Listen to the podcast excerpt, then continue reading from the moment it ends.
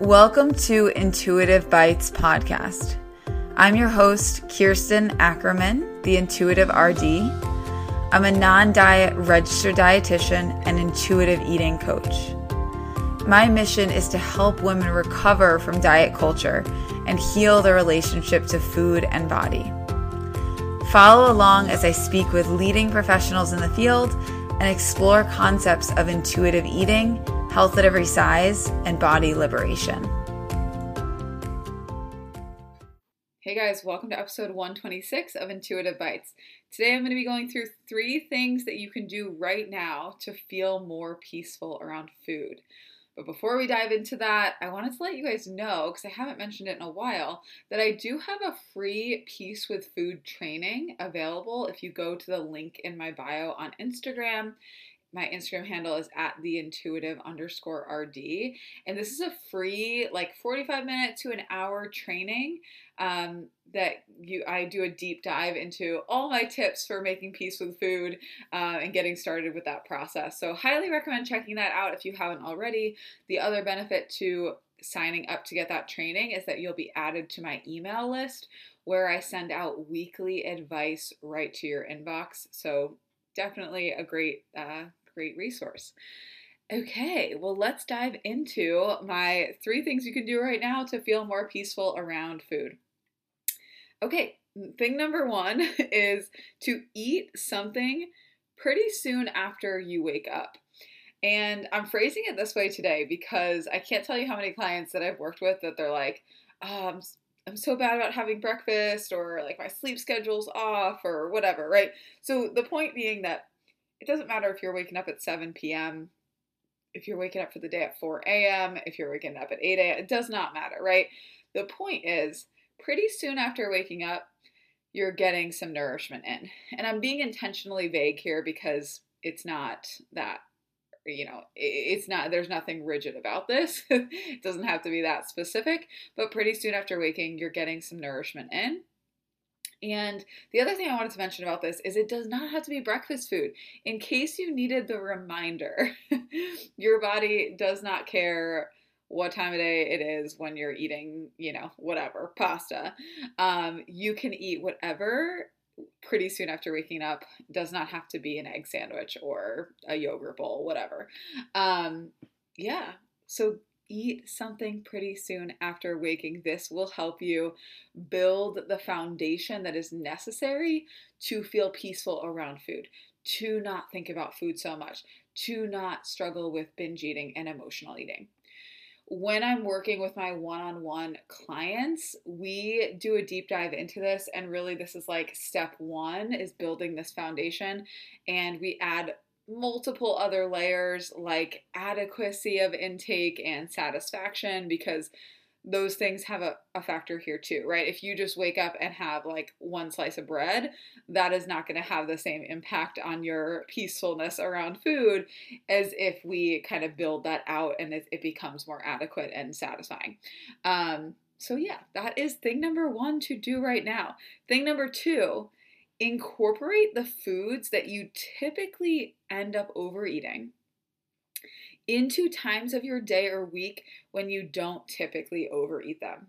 So let's break this down. Think about the foods that you don't trust yourself around, the foods that you binge or emotionally eat or tend to eat in a way that does not feel good. Maybe a food has come to mind for you. Maybe a couple of foods have come to mind for you. Maybe it's a category of foods. You're like anything sweet. Uh, but whatever it is, I want you to narrow it down and pick pick one food for now, right? Try to narrow it down to one within that group if you did come up with kind of a group of of foods there. Um, and then think about the times of day or the times of your week when you typically engage in overeating or emotional eating of this food. And this can be tricky, right? Because again, this is something I do with my clients where we kind of do a deep dive here and really um, break down your pattern of eating because I think it can be hard for people that you know you might feel like your eating is just all over the place and there's no pattern. Uh, I can guarantee there there probably is a pattern, but it can be helpful to have kind of some one-on-one guidance when it comes to looking at this. But do your best to try to identify like, is it typically after dinner in the evenings when you would overeat this food? Is it typically weekends, right? Or after like a night of uh, drinking out with your friends, whatever, that you would typically overeat this food? Um, so try to get curious about that. And then all I want you to do is try to get curious at the times of the day where you're like, yeah, no, I typically am not eating an absurd amount of pizza at 7 a.m. Um, maybe that's not the case for you. But the point is, what is a time of day or your week when this is not typically a problem? And then I want you to intentionally incorporate that food at that time. Okay? It's gonna feel weird and maybe it'll feel wrong in some way because of food rules that you have or just, you know, preconceptions. Um, but it's gonna allow you to have a much more peaceful experience with that food because you don't have this emotional charge going on at that time. And yeah, you might not even be driven to like want to eat that food necessarily at the time, right? You're like chocolate at 10 a, you know, my 10 a.m. snack. Like I don't really feel like I need this.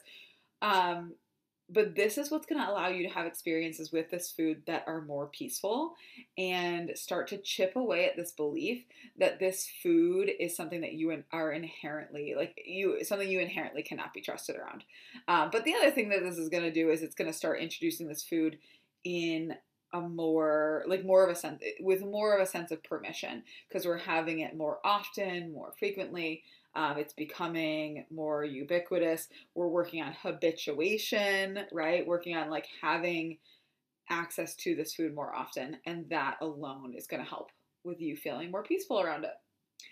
Uh, definitely give this a try because this might be a tip or something that you haven't heard before, haven't tried yet. Give it a try and pop into my DMs on Instagram and let me know how this goes for you. Or if you're even like considering it and you're kind of like freaked out by the idea or whatever, pop into Instagram. My handle is at the intuitive underscore RD. I would love to hear from you about how this goes or just your thoughts on this tip. Okay, and thing number three I want you to do right now to feel more peaceful around food is to start paying attention and track. So, start paying attention to and tracking your food rules and judgment and work to challenge them. So there's there's kind of a lot going on here, but basically what I want you to do is just try to open your mind to having some awareness around the food rules that are coming up for you in your typical day or the judgments that you're having around what you're eating, when you're eating it, how much you're eating of it, what you should be eating, what you shouldn't, right? Like all of that crap. Open up your mind and your awareness to it and then start jotting that down in like the notes app on your phone or wherever so you can have a running list of this stuff that's coming up. And likely what you're going to find when you do that is first of all, you're going to see some patterns in the foods uh, that you have judgment around. You might start to be able to tie these back to your family of origin, right? Like, did your mom also have this exact same uh, rule or judgment? Uh, and you're just going to start to pick apart these rules and judgments. And by doing that, they're going to lose their power in time. Okay. But we can't make them lose their power if we're not looking at them and building awareness around them. So the, the last part to this, of course, was to start to challenge them. And again, this is something that I do uh, with my one on one coaching clients all the time.